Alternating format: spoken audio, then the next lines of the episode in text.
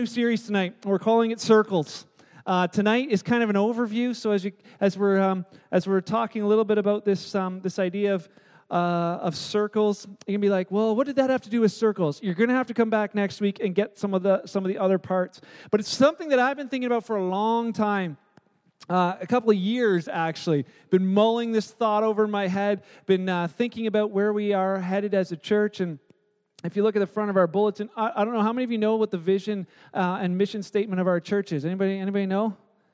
Oh, terrible. It's on the front of your bulletin. You've read it's been there every single week for a long time. It's this idea that we are here. Why why do we get together every uh, Saturday and Sunday? What are we trying to do as uh, as Kingsway Church? It's this idea of we want to build a healthy, life-giving church. We don't want a church that sucks. We don't want a church that's life-sucking or boring or like oh you just want to you know scrape your eyeballs out every time you're there. We want to build a healthy, life-giving church that unchurched people unchurched people in your life, your family, your friends who don't know Jesus yet, that they would they, that there would be a place that they would want to be a part of, not just a place, a people.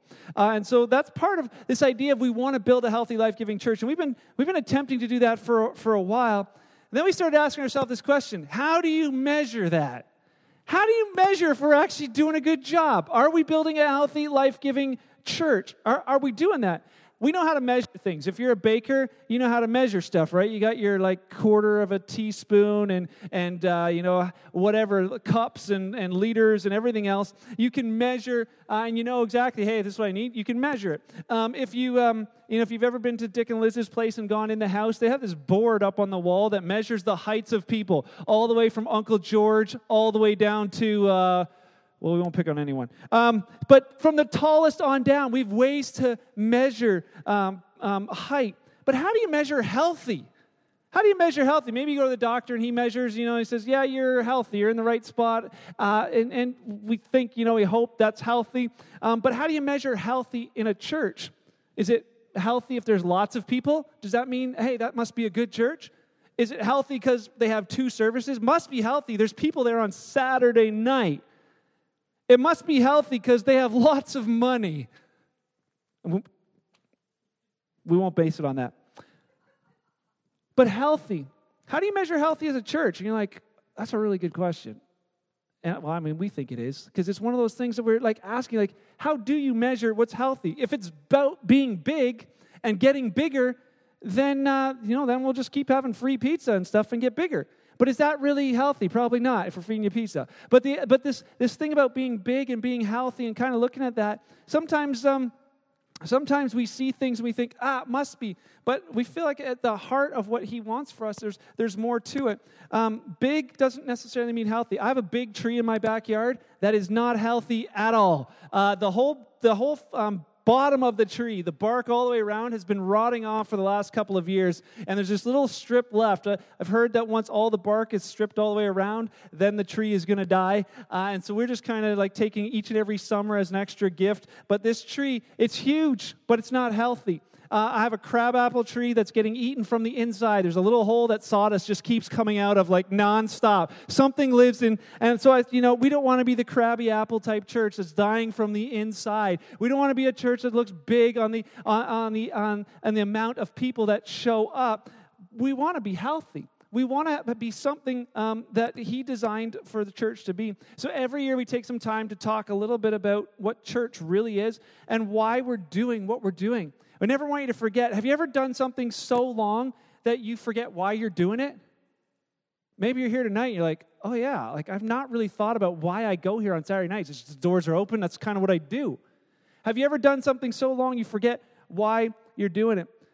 I, I don't know about you, but um, you know, you see kids sometimes that, that play church when they're little kids and they they uh, you know they see pictures of it you know sometimes on instagram. It's so cute right? Because they they get all the stuffies. And usually if you live in a house with children normally the way it works is there's a mess everywhere but there's more mess up along the walls. There's a big circle of mess all the way around. And uh, then there's that sort of that space in the center that four square feet out of a hundred that they play in. That's the only clear spot. And everything else is all the way around until they play church Then they set everything up in rows, set all the stuffies up really neatly, and then they stand at the front and address the crowd, right? That's, that's uh, you never see church, you know, where they just sit down and be like, yeah, we're doing church and everything's everywhere. No, it's all set up in order and just kind of like tonight. Why? Because it's what we see, it's what we experience. We see rows. But I want to challenge you with a thought that uh, I heard Andy Stanley say uh, a couple of years ago that circles are much better than rows. We've done church so often in this idea of rows, but circles are way more powerful than rows. There's stuff that can happen in a circle that can't happen in a row. For instance, you all don't have the chance to ask questions tonight. You don't get to just spit it out and be like Oprah, just pass the mic around and everybody has a turn. We do a little bit of that at the beginning, but you don't have the chance to say, hey, whoa, stop. What, what, what did it mean when it said that? You know, in a, in a, we know a little bit about your life, but we don't know, we don't know the details. We don't know, you know, everything that's going on.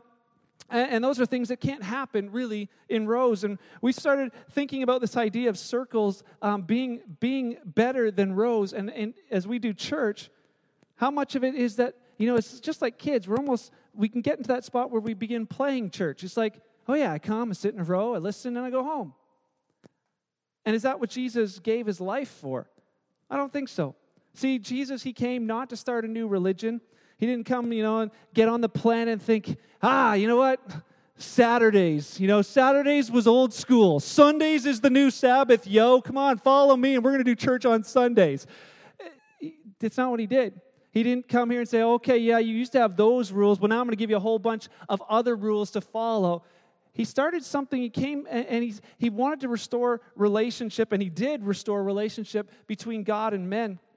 And he said something interesting to this group of followers who followed him around. Uh, and was the 12 disciples in Matthew chapter 16. He said to them, He says, Guys, the reason I'm here is I'm going to build my church. And we think, okay, build church. And for those of you who've been here long enough, you know it has nothing to do with this building. He didn't say, I'm going to build a building. I'm not going to build a religious system. I'm going to build a church. And what is the church? Us, it's people. He says, I'm going to build the church. I'm going to build, and the, the, word he uses is this Greek word uh, called ekklesia. It means gathering of people that have been called out. He's like, I'm going to build a group of people. I'm going to build people that have been called out.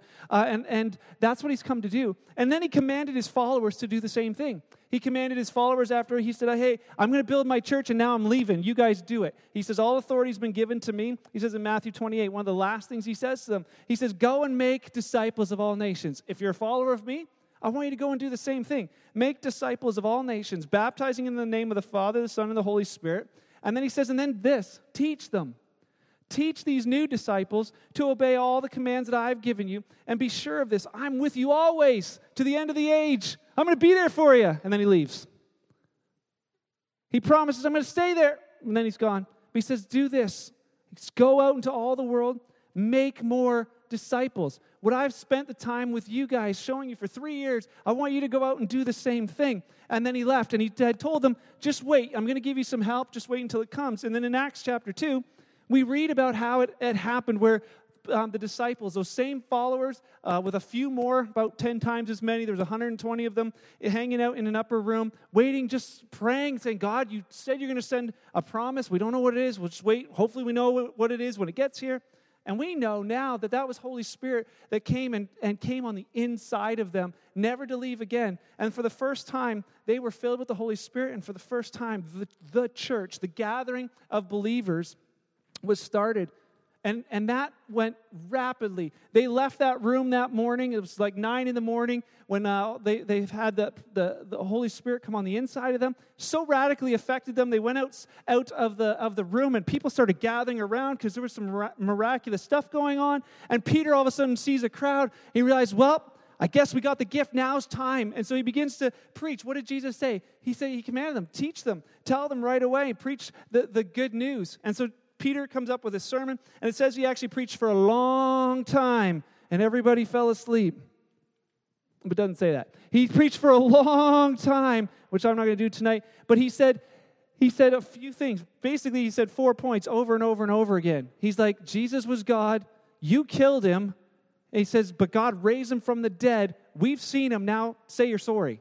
And then they're all like, what? Okay. And, and, and just so challenged by it and it says that in verse um, 41 that people began to believe what Peter was saying. After he'd spoken for a, for a long time, it says that those who believed what Peter said were baptized and they were added to the church that day. It's what Jesus had commanded them to do. Go out, preach, those who believe, baptize them. It says about 3,000 people. 3,000 people in one day all of a sudden decided to join the gathering, to join the followers. No building, no, you know, no day of the week that they're going to meet, nothing. But just this, just this realization that, you know, Jesus died, he was, he rose again, and turning from sin to follow him. And it says that the, you know, the, the church, it says they were added to the church. That's where it started. And then in Acts chapter 2, verse 42, the very next verse, it begins to tell and explain what this group of followers did. What did it look like when the church first started? What did they all do? And so it says this it says in verse uh, 42 all, how many is that? Everybody, every single person who was a follower of Jesus, not the apostles, not the minister at the front, everyone, everyone in that group, men, women, children, that um, all of the believers, they devoted themselves which means they just continued to do. They, they, they uh, put themselves to, to the task in these things. And they said um, it, they, they followed four things. They devoted themselves to four things to the apostles' teaching, to fellowship, to sharing in meals, to eating together, including the Lord's Supper, and, into, and to prayer.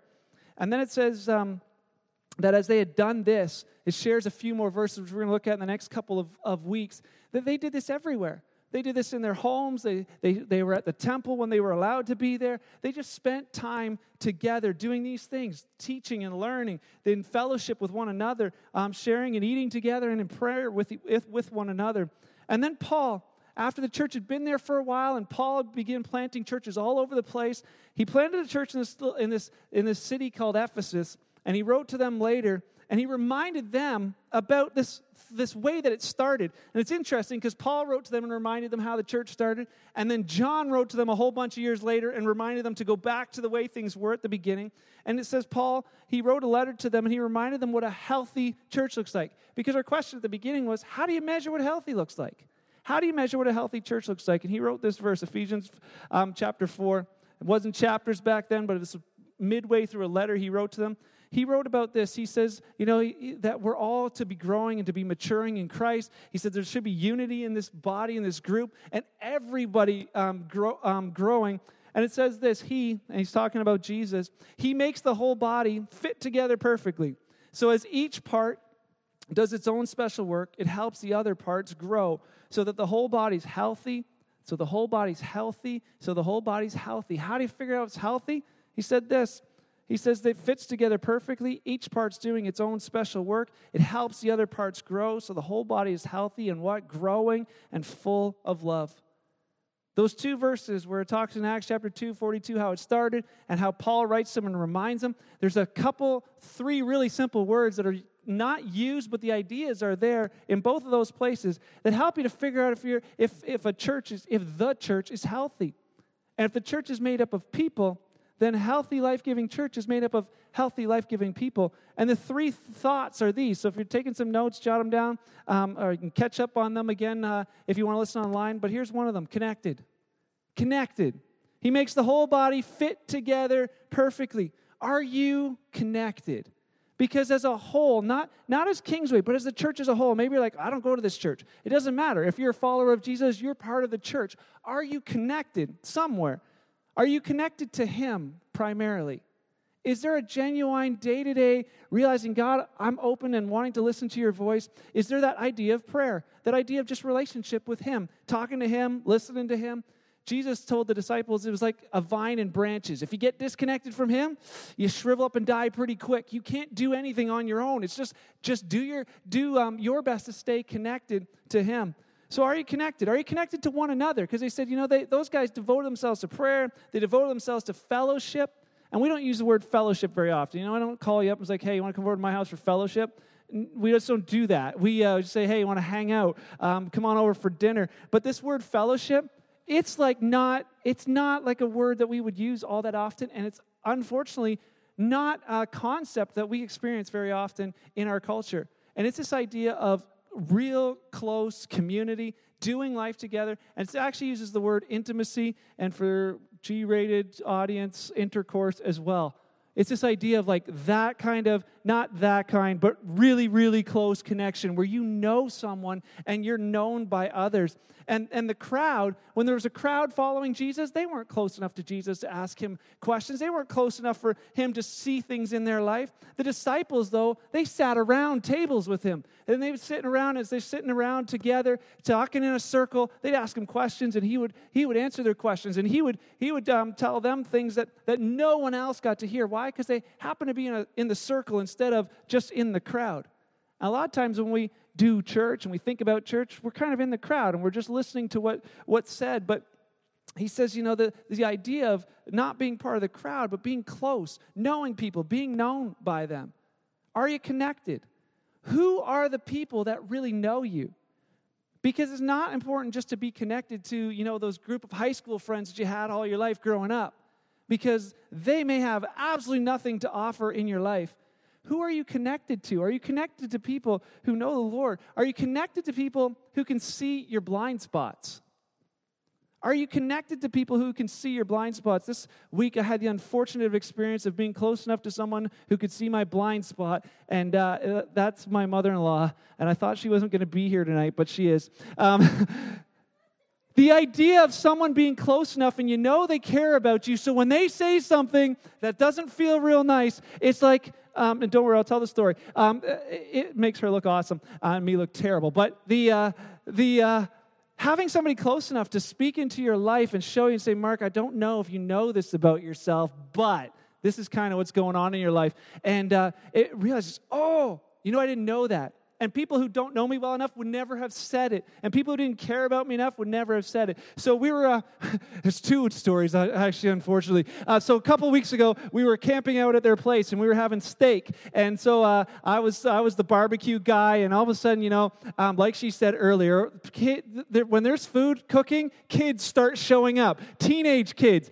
kids that can eat three or four steaks. And as I'm barbecuing the steaks, I'm like, you know, Beth, I thought made sure there was just exactly the right amount. And so I'm I'm barbecuing the steaks, and, and all of a sudden the teenagers start arriving. And my mother in law, who is just amazing for this, begins to say, Hey, why don't you stay for supper? I'm like, What? This is supper, you know? And I'm like, No, no, no, no, no, that can't, that can't, that can't happen. My head starts shaking when I get into these spots, and I'm like, she can see, and I'm like, I'm like, uh, I, I don't think, uh, and I was like, right away, totally pass the buck onto my wife. I don't think Beth prepared enough to feed the, that horde, right? Uh, I know they're related to you, but but they're just cousins, nephews of mine. They, they they live just across the road. Send them home. Yeah, I felt like Jesus. Send them away to feed themselves and and and so I'm like, I'm cooking steaks, and she's like, all of a sudden, just great generosity of her heart runs and gets out more food from her fridge and begins to put other stuff on the barbecue. And then as I'm counting, I'm looking, I'm realizing the kids. So we put out all the food on the thing, and the kids start eating like little bites, right? Like one steak feeds like four and a half kids. And, and all of a sudden, there's like eight or nine steaks left over. And I'm looking at them like, oh. And then this, I know. And then this week, she told me the worst thing possible. Those steaks went to the cats in the barn. And there was this part of me that was like, there's a part of me that just all of a sudden wakes up and realizes, like, I'm selfish. I know, I have this blind spot. I don't like it. I'm just confessing. This is not where you're allowed to talk back. We're in rows, remember. All right, so, but, but there's this part where I realize, like, oh, there's a part of me that I never saw, I didn't realize, and then it jumps out. And then this week we're making apple cider, and all of a sudden, you know, well, I'm working slaving away, pressing apple ciders by like by hand, and uh, all of a sudden we're making this apple cider, and, and, and me and a couple of the other kids are working really hard, and we're bottling liters, and all of a sudden Beth comes over, she's like, "Yeah, I just invited Tracy. I told her to bring some jugs and take as much as she wants." I'm like, "What?" I've been working so hard on them. Look at my hands, they're blistered. You can't give the apple cider away. It's Tracy. Like, if you know Tracy, like the nicest person ever. And um, she's downstairs serving our kids all the time. She sent the worst part was that Beth reminds me the next, like that night, yeah, you do know Tracy just sent home like dinner for us last night, chicken pot pie, just just out of the goodness of her heart, just gave it to us. I'm like, and I couldn't even give her 10 liters of apple cider. Sucks, right? I don't know. Hopefully you've had those experiences. I'm not just like talking to me, but but what is that? That's about getting close enough to people in your life that they can for your good see blind spots in your life that you don't know about. Some of you, you know, you need a circle. you're like, you need a group of people close enough that as you build trust with them, they're going to be able to tell you, listen, you don't have any friends because you talk too much, you know, or you, you have terrible breath and you really, you know, you need to do something about that and you will get a date. I know, and some of you are like cringing, like, who would say that? But you need people close in your life. And guess what? Those are just some of the areas of growth. But the idea of growing he designed it that we would be close. And in Canada, we just don't do that. We don't really get close. And though I've seen, and you're going to hear some testimonies and stories of people over the next few weeks who have become part of circles and over time have built trust in those circles and how it has absolutely changed their life and how the support and it's this thing on the inside. We're designed to be connected. We'll talk more about that. But my question is are you connected? Who are those people? Could you name them right now and say, These are the people in my life who are in those spot. Second thought was, are you serving? Are you connected to a group? Uh, um, but are you serving? Um, you know, the Greek word when he um, in this Ephesians verse, he talks.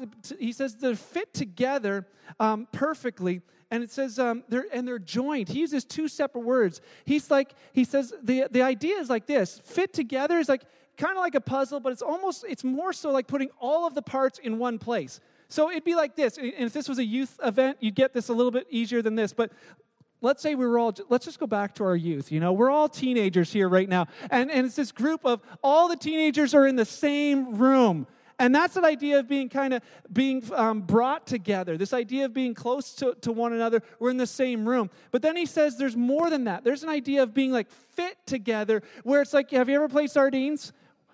Sardines is one of the best games ever when you're a teenager. It's terrible when you're an adult and you realize what might go on. But in sardines is this game where everybody, there's one person goes and hides, and they're the sardine. It's the opposite of hide and seek. When you find the person, you hide with them where they are. And as more people find you, they hide there. So you could have all of these teenagers in one closet, just all jammed in there until the last person finds, and then they lose. It's that same idea of everybody being so close in each other's space, so um, packed together that it's more it's almost like it's just one big blob of, of, uh, of people as opposed to this thing of all individual pieces. And he's saying it's this idea of being fit together and it uses the word like compacted and it's they're all brought together. They're in the same place but it's more than that. They're brought together so close together by which every joint supplies. And when it talks about the joint it's talking about this idea of like the elbow the spaces. It's that it's that place right when connection happens. It's like that moment right there. Right there where it was like two people and there's a, there's something where they where they interact and there's something that bigger that happens. It's like two ingredients. If you if you're baking you use um, baking soda and vinegar, what happens? Something, right? Like something. And for those of you who the youth, it, you're like, that's child's play. Let's talk about gasoline and a lighter, right? You mix those two things together, boom, something happens. And that's what he's talking about. He's saying when you get connected with other people, when you begin to serve one another, something crazy happens. You know, it's like even um, people who struggle with depression and go to counseling, counselors will tell them, go volunteer somewhere.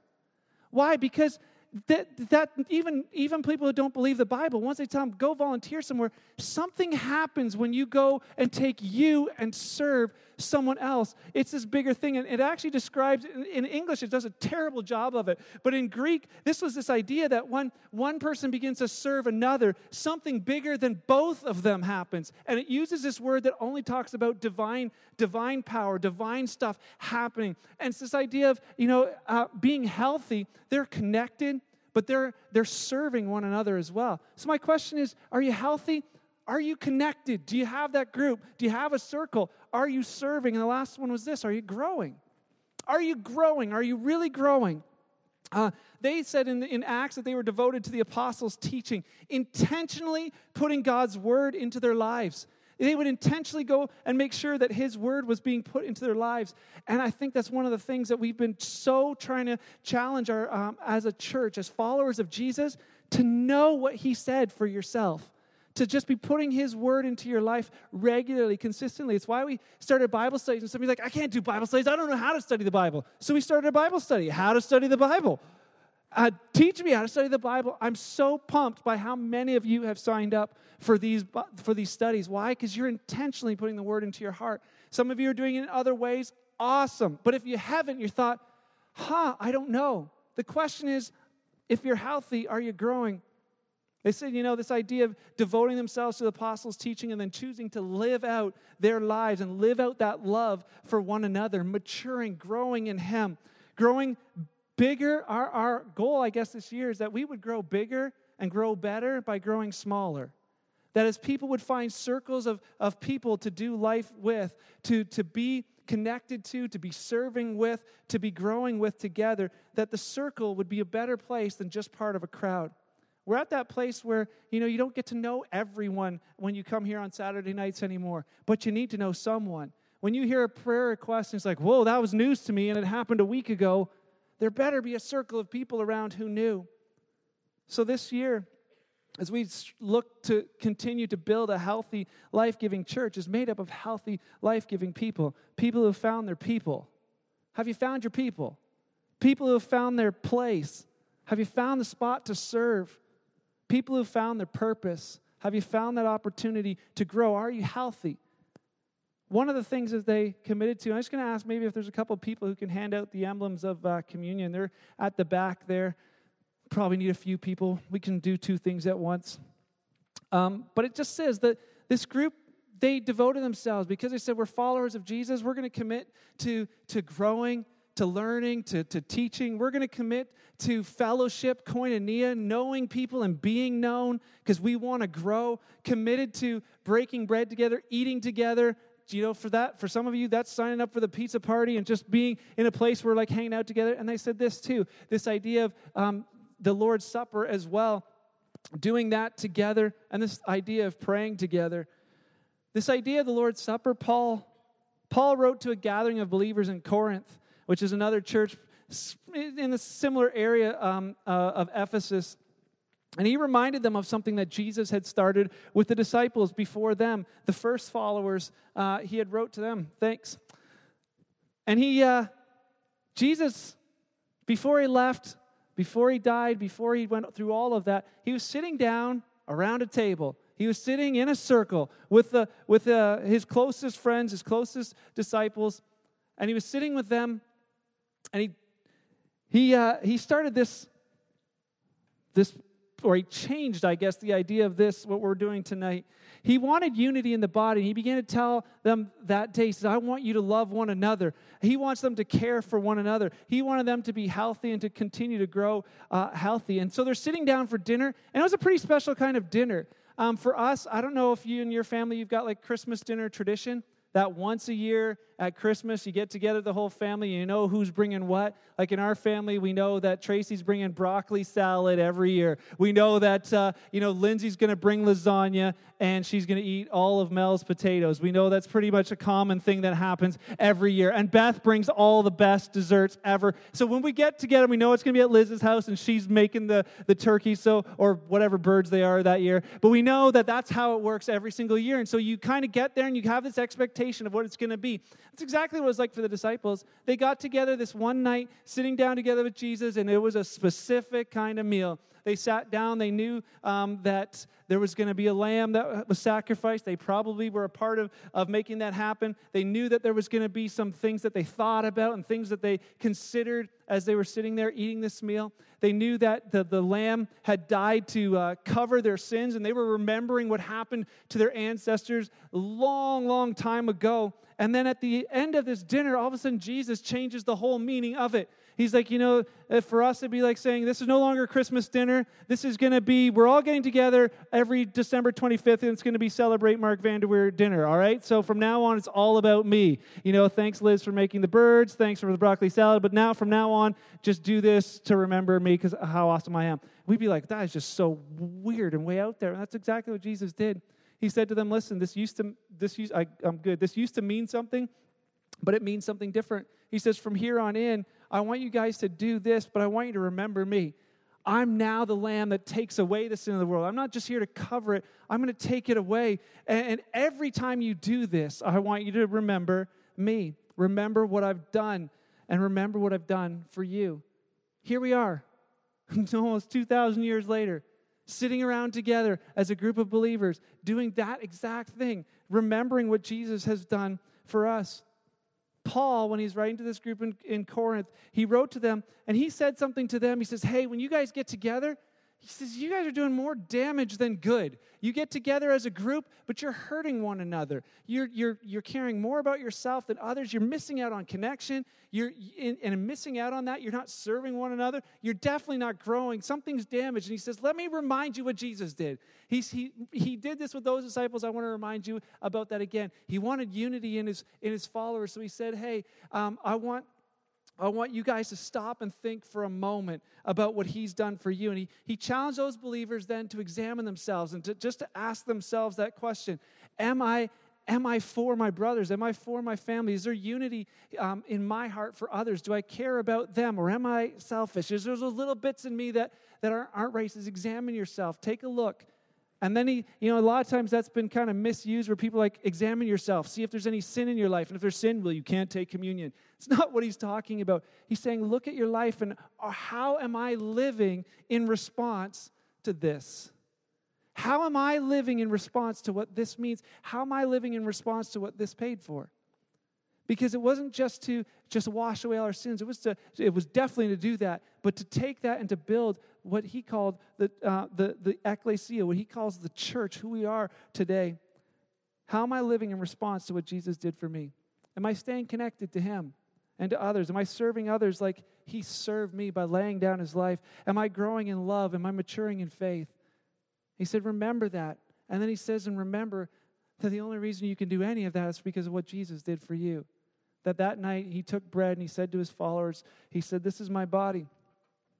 This is broken for you. 2,000 years ago, when Jesus died on the cross, his body was broken for, for you, broken for me. And he said, You know, for as long as time goes on until I return, I want you to do this in remembrance of me. So tonight, that's what we're doing, remembering what he did for you, for me. Would you take a minute to just remember that and thank him for it?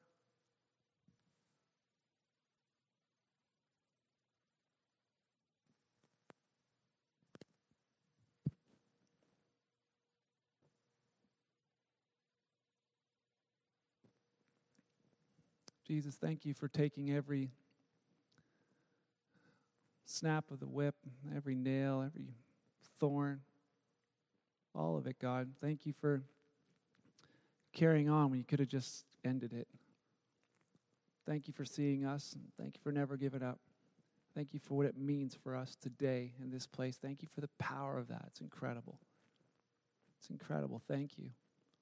And he says after dinner, he took a cup. After he'd given thanks, he passed it around to them and he said, This is the new covenant. when you think about this, if you ever think about the sins that we've committed, if you ever think about all the things you've got wrong, and then just picture them all washed away, that's what he did. It's incredible. Incredible. I don't know about you, but I have a lot to be thankful for when it comes to this. So, Jesus, thank you. Thank you for every drop of blood that you shed for us. Thank you that it was pure, that it fully paid our penalty. Jesus, thank you for salvation.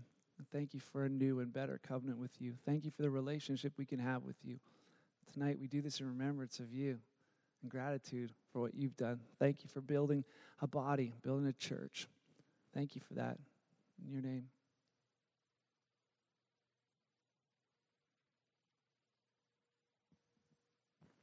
It's one thing that. Uh, I think each of us in our hearts can never get too far away from knowing what He did for us and living our lives out in response to that. What does that look like for you this week? What is your response to His love and His goodness and His grace in your life shown to you? Who do you need to show that to this week? Maybe it's your family members. Maybe it's somebody who's, you know, that you're at odds with right now. How does He want you to live that out? And my question again, as you're leaving this place, just to to have kind of in your in your in your head that stop and think moment of am i healthy? Am i healthy? Can the, the church be healthy if i'm not? Am i connected? Am i serving? Am i really growing? And take some steps to see that happen. Let's pray. Father thank you again for tonight. Thank you for your word. Thank you for each other. Thank you for not leaving us on our own. Holy Spirit, thanks for being inside of us, leading us into truth and guiding us. Thank you for putting us together in family. God, I pray that as we grow and together and uh, with one another, that this world around us, these towns around us, would see just how amazing you are and would see the hope and see the life that you offer. Thank you for that. It's in your name we pray. Amen.